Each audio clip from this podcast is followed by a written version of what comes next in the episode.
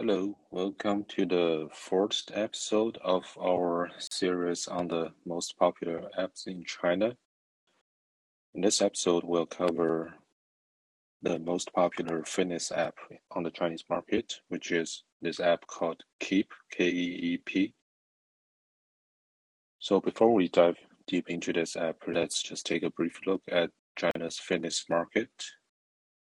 According to the stats in 2019, uh, China is now the largest fitness market by absolute numbers. We're looking at about 50,000 fitness clubs and about 70 million uh, members who go to these um, fitness clubs regularly.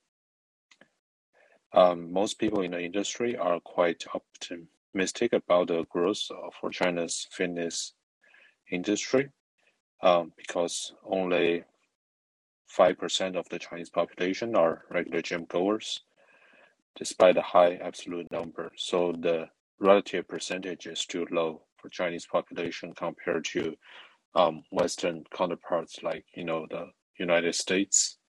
So the future of China's fitness market is still definitely on the high growth track. So Keep, what is Keep? Um, we can do a brief walkthrough of this app. So when you open the Keep, we'll usually first show you the its model, at least in some of the versions says self-discipline gives me freedom in quote marks. So this is um, basically their um, company um, philosophy. And from there, you can go to uh, several different pages. First one uh, you will see is probably a fitness socializing page where it's kind of like a you know um, US apps like um, Nike Fitness or other apps where you will just post your um, activities and share with your friends, whether it's on the Keep app or across other social platforms. And secondly, you have this um, page which is where you tr- keep track of all your um,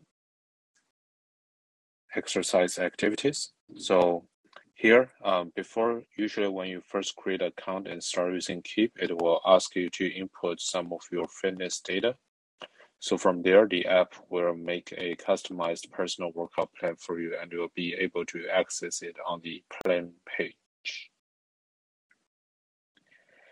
And some other pages in this current version includes um, training page where you have a more comprehensive fitness trainer and a keep store which is basically the e-commerce comp- component of this app. So who are the um, target customer base for the keep app? Well um, since now it has um, 25 million monthly active users so we have a pretty good um, look of the demographic breakdown of um, Keep users. They are mostly uh, fitness newcomers who are usually either urban white collar workers or college students. And geographically speaking, this app has a clear focus on people in tier one and tier two cities in China. So cities in China are quite big, so probably even for tier two cities, you are looking at um, population of more than uh, 5 million people. So these tier one, tier two cities, um, usually the land area per capita is quite small. So maybe it's hard to find an empty um, gym sometimes. So they are more willing to, you know, work out at home um, after their stressful daily work and you know irregular lifestyle.